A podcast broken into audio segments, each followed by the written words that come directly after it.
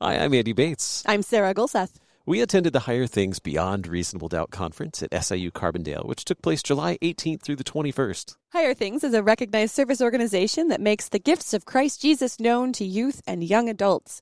Each summer, Higher Things hosts conferences where youth pray and learn together.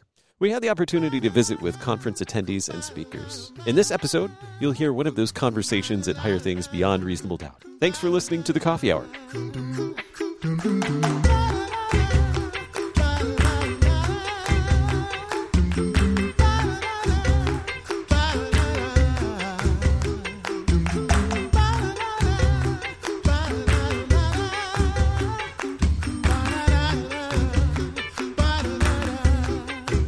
You're listening to the Coffee Hour. I should wait till the countdown's done. Mm-hmm. You're listening to the Coffee Hour. I'm Andy Bates. I'm Sarah Gulseth. We are at the Higher Things Conference at SIU Carbondale, Illinois. And we're going to chat with one of the presenters of one of the breakaway sessions in just a moment. Thanks to Concordia University, Wisconsin for supporting the coffee hour. Find out more about Concordia University, Wisconsin at cuw.edu. Live uncommon. Joining us at the KFUO booth at the Higher Things Conference, Vicar James Gramzow. He's a summer vicar with Higher Things. Vicar Gramzow, thanks for joining us. Great to be with you. I'm excited to learn about your presentation that you shared recently with youth and adults here at the Higher Things Conference, Hymnody, the Sung Apologetic. And I know Sarah's pretty stoked about this as Yes. well. And your husband, if I understand correctly, got to attend it. He went to it and came back with raving reviews. So, And we were here at the booth and didn't get to go. So- Yeah. But before we even get to that, help us understand what a summer vicar with Higher Things is. Right. So I just finished my first year of studies at Concordia Theological Seminary in Fort Wayne. So I'm I what I call myself a fake vicar. I'm more of an intern. I will go back in the fall for another year of study before they send me out to be a vicar. So what I did was I went through an interview process and once I got the job they said that I would be leading a breakout session and that I would be part of the daily worship services, helping out in the chapel. So vicar is kind of I don't want to say it's wrong to say, but it's not vicar in the traditional sense of the word. So I, I'm mostly an intern, but they give me a fancy name, which I appreciate. everyone likes a fancy name. Yeah, absolutely. So, is this your first Higher Things experience? Have you been here before? This is my very first Higher Things experience. I never attended a conference. I was never a CCV. My wife has been to several conferences. And when I told her that this opportunity came up, she said, You're going to do this. And so I'm here. And I thank her for that because it's been wonderful. I've very much enjoyed myself. What So- are, yeah, what are some of the things you've experienced and learned in your experience here? Well, a lot of things, it's just stuff that I haven't done before, and it's sort of pushed me out of my comfort zone in a good way. Things like making promotional videos for higher things to put on social media pages is mm-hmm. something that I hadn't done before.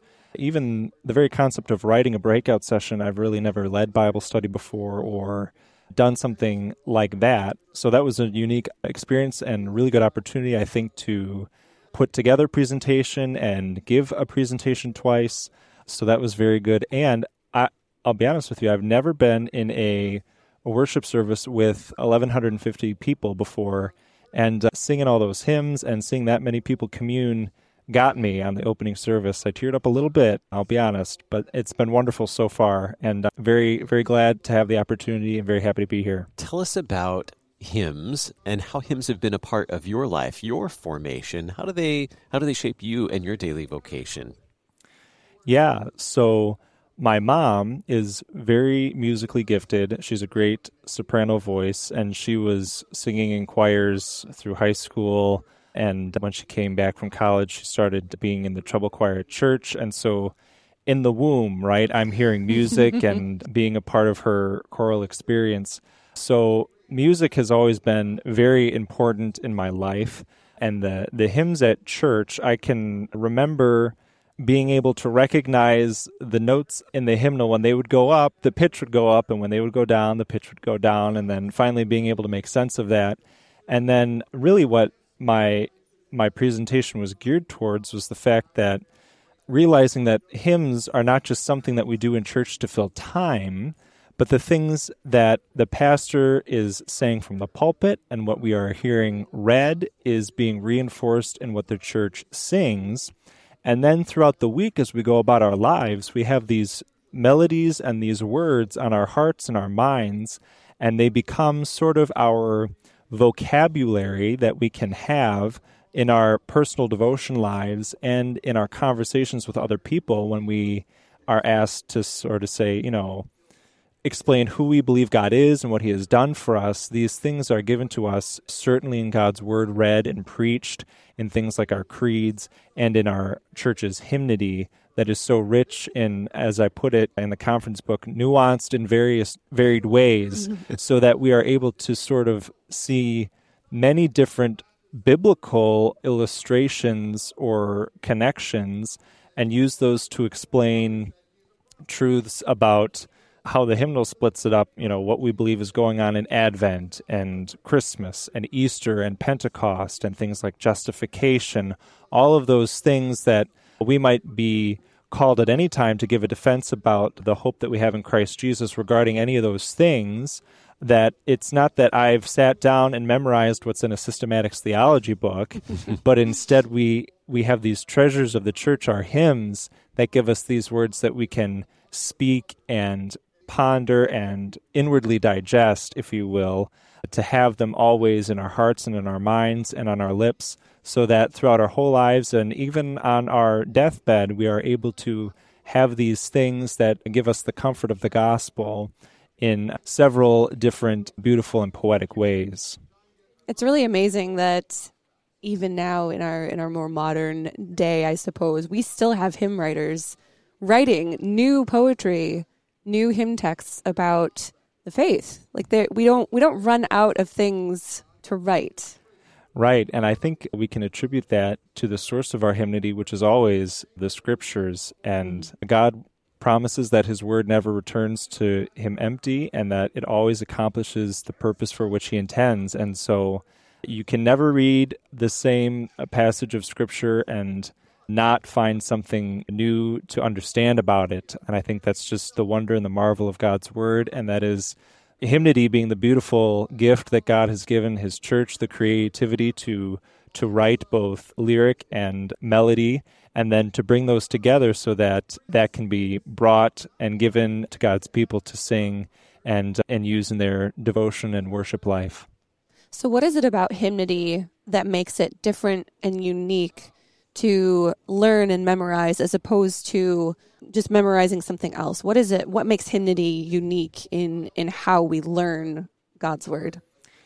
I think it's got to be the music, bringing the word of God to uh, the gift of music and bringing those things together.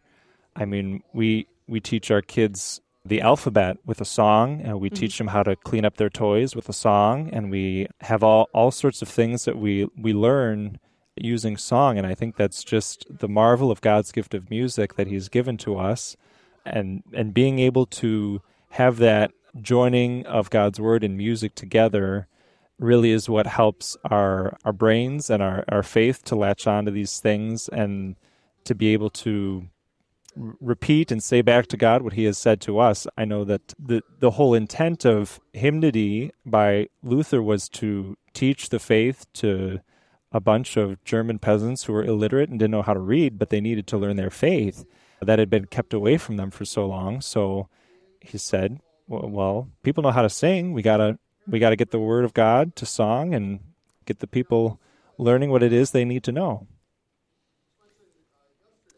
People know how to sing. I kind of wonder if we've forgotten how to sing. I mm. think about how singing was such an at that time was an important part. I, although I guess maybe I don't know if it was congregational singing. Uh, that was kind of before, revived. Yeah, before the Reformation, congregational singing was not a wide practice. I don't want to make a whole lot of definitive statements on the radio, but I can say that for the majority, a singing was reserved for the monks in, in their monasteries. The monks would chant their daily offices and they would chant the entire Psalter within the course of a week.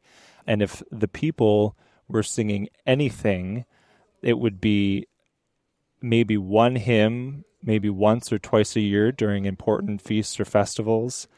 And outside of that, the people were largely in church sort of to watch it happen and uh, that was that was their worship life and that is very unfortunate to think about the rich practice that we have today and what it was before then i i think that's an interesting thought. Have we forgotten how to sing in today's culture? And that may be true. We see in our sort of pop culture a single person who gets up and, as I will say, do what they do, and other people will try to mimic that, or people maybe draw back and say to themselves, Well, I can't do that, so maybe I shouldn't, instead of modeling for children how you can participate in the sung worship of the church. I know that that's how it was for me. I had wonderful examples with my my mom and dad who were both good strong singers in church and my grandparents in church we're always singing, so I just figured that's what we as a church do and I think that's perhaps one of the best ways to to teach how to sing is to just model how to do that for for your children and give them a good example to follow just thinking about how congregational singing really made such a difference then mm. from the Reformation on. I know there was obviously congregational singing we read about in the scriptures in the in the early church. When did we lose that? And then thanks be to God that we we got that back we as a congregation. How much how much of a difference that makes in congregational life and, in corporate worship. Yeah. Absolutely. We have more to talk about with Vicar James Gramzow, Summer Vicar for Higher Things, in just a moment. You're listening to the Coffee Hour. I'm Andy Bates. I'm Sarah Gulseth.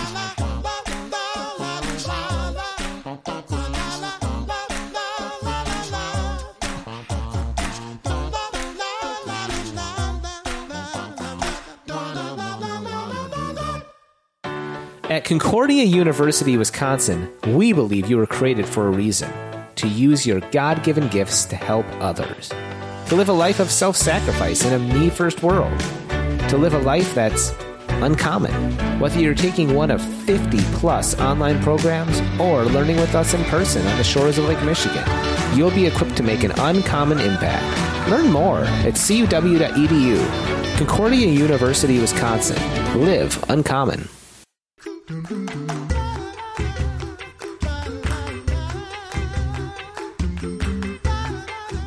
Welcome back to the Coffee Hour. I'm Andy Bates. I'm Sarah Gulseth. We are recording at the Higher Things Conference at SIU Carbondale Beyond Reasonable Doubt mm-hmm. and learning so much with the youth and adults at this conference. Our guest today, Vicar James Gramzow. He's summer vicar with Higher Things and presented a session on hymnody, the sung apologetic. All right, so apologetics. What's the connection with apologetics mm. and hymnody? What did you share in your session with the youth? Yeah, absolutely. So, my thought was with the conference theme being beyond a reasonable doubt and these breakout sessions focusing on apologetics, sometimes that word can be big and scary, and people in the pews might think to themselves, well, apologetics is what my pastor and people in academia do, but I, I don't really do apologetics. I sort of just come to church and I do my thing. But what I presented and what I posited to the people who came is that apologetics is nothing than hearing, learning, and taking to heart that which you hear on Sunday morning, and then living that out in your life and so that the conversations that you have and the way you present yourself to the world is characterized and shaped by the Word of God read, preached, and sung in our church's hymnody. And so that where, where I was talking about the varied and nuanced ways to speak about our church's doctrine and beliefs, that is given to us in our church's hymnody with its poetry and with its imagery so that apologetics isn't necessarily memorizing every every word in the confessions but it is being able to call to mind those things that we have repeated week in and week out in our divine services in our church's worship liturgy and hymnody. What are some of the different things that we learn throughout our hymnal? I mean we have hundreds of hymns in lsb there's even more in TLH, even more in LW, and as we go along there. So we have such a wide variety of a collection of hymnody for our church. What are some of the what are some of the things that we can learn from different hymns, different seasons of the church year, different sections of the hymnal? Yeah, so what I tried to emphasize uh, is I think I mentioned it briefly before is what is actually going on at Christmas time or what are we mm. what are we celebrating during Easter. And, and and one of the one of the points that I made was that there is a Trinitarian necessity to the scriptures, and, and who we worship as Christians must be the triune Father, Son, and Holy Spirit, and how Luther splits up and designates creation to God the Father, redemption to God the Son, and sanctification of the Holy Spirit is certainly a fine way to think about it and not wrong in any way.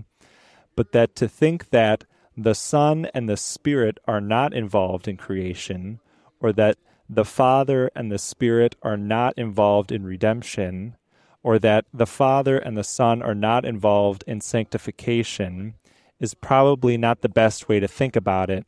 And our hymnody helps correct that. In uh, the Christmas hymn that I had the group look at, See Amid the Winter Snow, the second stanza talks about Lo within a manger lies he who built the starry skies. So at Christmas time, we confess that the one who is lying in the manger is the Son of Mary, but is also the Alpha and the Omega, the eternal, all powerful God who is in the beginning, as St. John reminds us, who is with God and who is God. So the Son, involved in creation of the starry skies, is the baby who lies in the manger in Bethlehem. So Christmas is more than just about uh, some podunk kid from Nazareth. It is about the Savior of the world incarnate in flesh, in blood, so that the happy dawn of redemption may come, as it is uh, put in the refrain, and to sing through all Jerusalem, which is an interesting thing to say when you're supposed to be in Bethlehem at the manger side, but Jerusalem being where God dwells with his people and that the locale of God's presence is no longer confined to the Holy of Holies in the temple, but it is now in the very flesh and blood of the man Jesus Christ, who is God Himself, to be with His people not only on the mercy seat, but in all times and in all places where He has promised to be in His word and in His gifts of His sacraments for the forgiveness of sins, life, and salvation. That's a good example of how hymnody can help us learn something that sometimes is a bit challenging to comprehend just in conversation or just in in studying or reading, but gives us an example. Do you have another example of that where hymnody does a nice job of helping us learn a concept or a, a, a teaching that might be challenging just in conversation? Yeah. So the the other one that I was drawing upon in Pentecost, I sort of made made the comment that Pentecost sometimes we we might have trouble understanding what's the most important part. Is it the flames coming down from heaven? Is it mm. the speaking in tongues? What does speaking in tongues mean? It's all kind of a little bit of a, a, quote unquote, if you'll allow me to say, a letdown because Jesus has already ascended back up mm-hmm. into heaven and now the disciples are in a locked room thinking to themselves, well, now what? And that's kind of maybe how we as a church feel like sometimes. It's like, well, we're kind of just sitting around waiting for something to happen.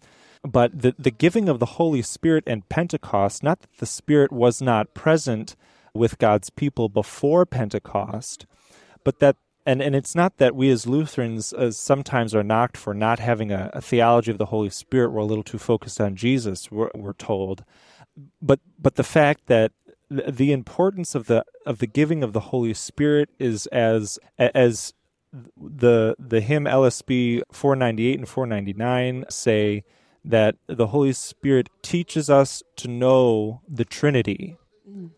and that anything we know about God is given to us by God Himself for us to know. We we know the Father because we know the Son, Jesus Christ, and we know Jesus Christ because that is the Holy Spirit's work to bring to our remembrance all the things whatsoever Christ has done and said. So, this is sort of where that Trinitarian necessity comes back into play.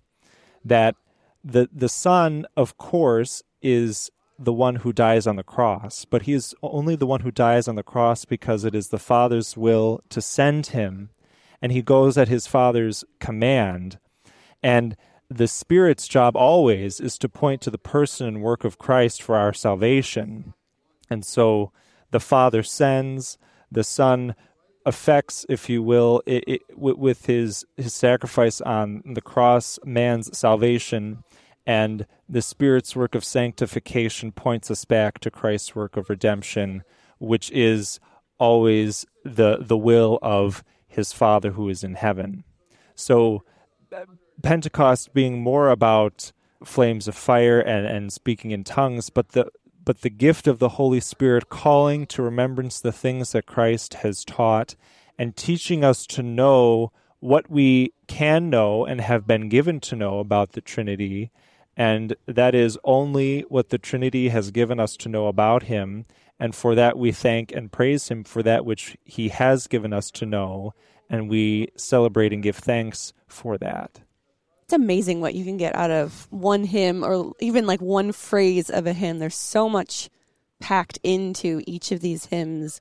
Our hymnal is, is, is such a, a treasure of theology for us in a way that we can teach children all the way up to adults. There's there's points for everybody to pull out of each of these hymns. It's just I, I, love hearing you speak about all of this. It's just it's wonderful. And and these are things that our children can sing. Yes. And mm-hmm. so they, they don't even need degrees to, to, right. to be able to be able to learn these things. Now certainly not flesh them out and understand it as deeply as maybe I just expressed. But if we speak in a certain way to our children, when they grow up and they hear these things, they will be able to recognize and verbalize and understand them in the way that they have heard, which I think it is that that is perhaps the most important reason why we we model this for our children so that when when they grow up they have this vocabulary to use and draw from and gain better understanding of as they continue to grow and mature in their faith one of the things my husband had a raving review about was Lord thee I love with all my heart. Apparently, you have this this thing with a Greek phrase in this hymn and he said I absolutely must ask you this because it was brilliant and it blew his mind a little bit. So I need to know what you told them. I have to give all credit for this to my seminary professor Dr. John Bruss who uh-huh. led us through the Great Commission one time in our Greek readings class. So I, I, speak that which I have been given to speak uh, from my from my professor, but it, it, struck me so so much, so I, I had to include it in my presentation. Mm-hmm. The the final sort of phrase of I believe it's the first stanza. Lord Jesus Christ, my God and Lord, my God and Lord, forsake me not, I trust thy word. Mm. And that idea of not being forsaken and that Christ is with us always that he tells us in the Great Commission. I wish I had had my Bible here with me, but I, the, the long and the short of it is, is when he is about to ascend, and he says, "Go therefore and baptize all nations, or make disciples of all nations, baptizing them in the name of the Father and of the Son and of the Holy Spirit, and teaching them to obey all that I have commanded you. And lo, or behold, I am with you always, even to the end of the age." The the the Gramzow translation that I'll use this morning that I that I picked up from Dr. Bruss is as as you are going baptize in the name of the Father and the Son and of the Holy Spirit and teaching you to obey or observe all the things whatsoever I have commanded you and instead of behold or lo insert the word voila or in this way and so in the in the baptizing in in the triune name and in the remembering and uh, doing all the things whatsoever he has commanded voila i will be with you all the days even to the completion or the end of the of the age. So it's not that jesus is saying hey sometimes you're going to have a bad day and you're going to feel sad but like hey man i'm with you. So it's all good right he, he's giving you a more concrete promise that specifically he will be with you all of the days in the baptism into the triune name and in all the things whatsoever he has commanded, both in his earthly teaching and ministry, and most certainly in his command for us to take, eat, and take, drink the bread, which is his body, and the wine, which is his blood. So, in these things, the Word of God, and in his holy sacraments, voila, or in this way, look there, he is with us all of the days, even until the end of the age, wherein he will come again to take us to be with himself and his Father and the Holy Spirit forever and ever. Amen. We have just about a minute left.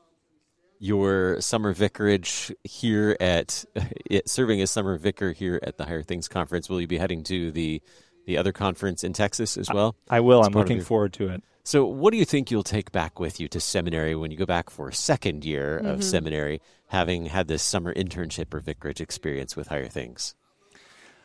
I think the biggest thing is just a lot of experience, experience talking to a lot of new people and making a lot of new friends and connections, and just really benefiting from being part of something that is bigger than me and being thankful for the opportunity to grow in a, a, teaching capacity and and just being thankful for the time and the mentorship that I've had and and to, and putting into practice those things that I get as constructive criticism of what, what things I can do better in the future.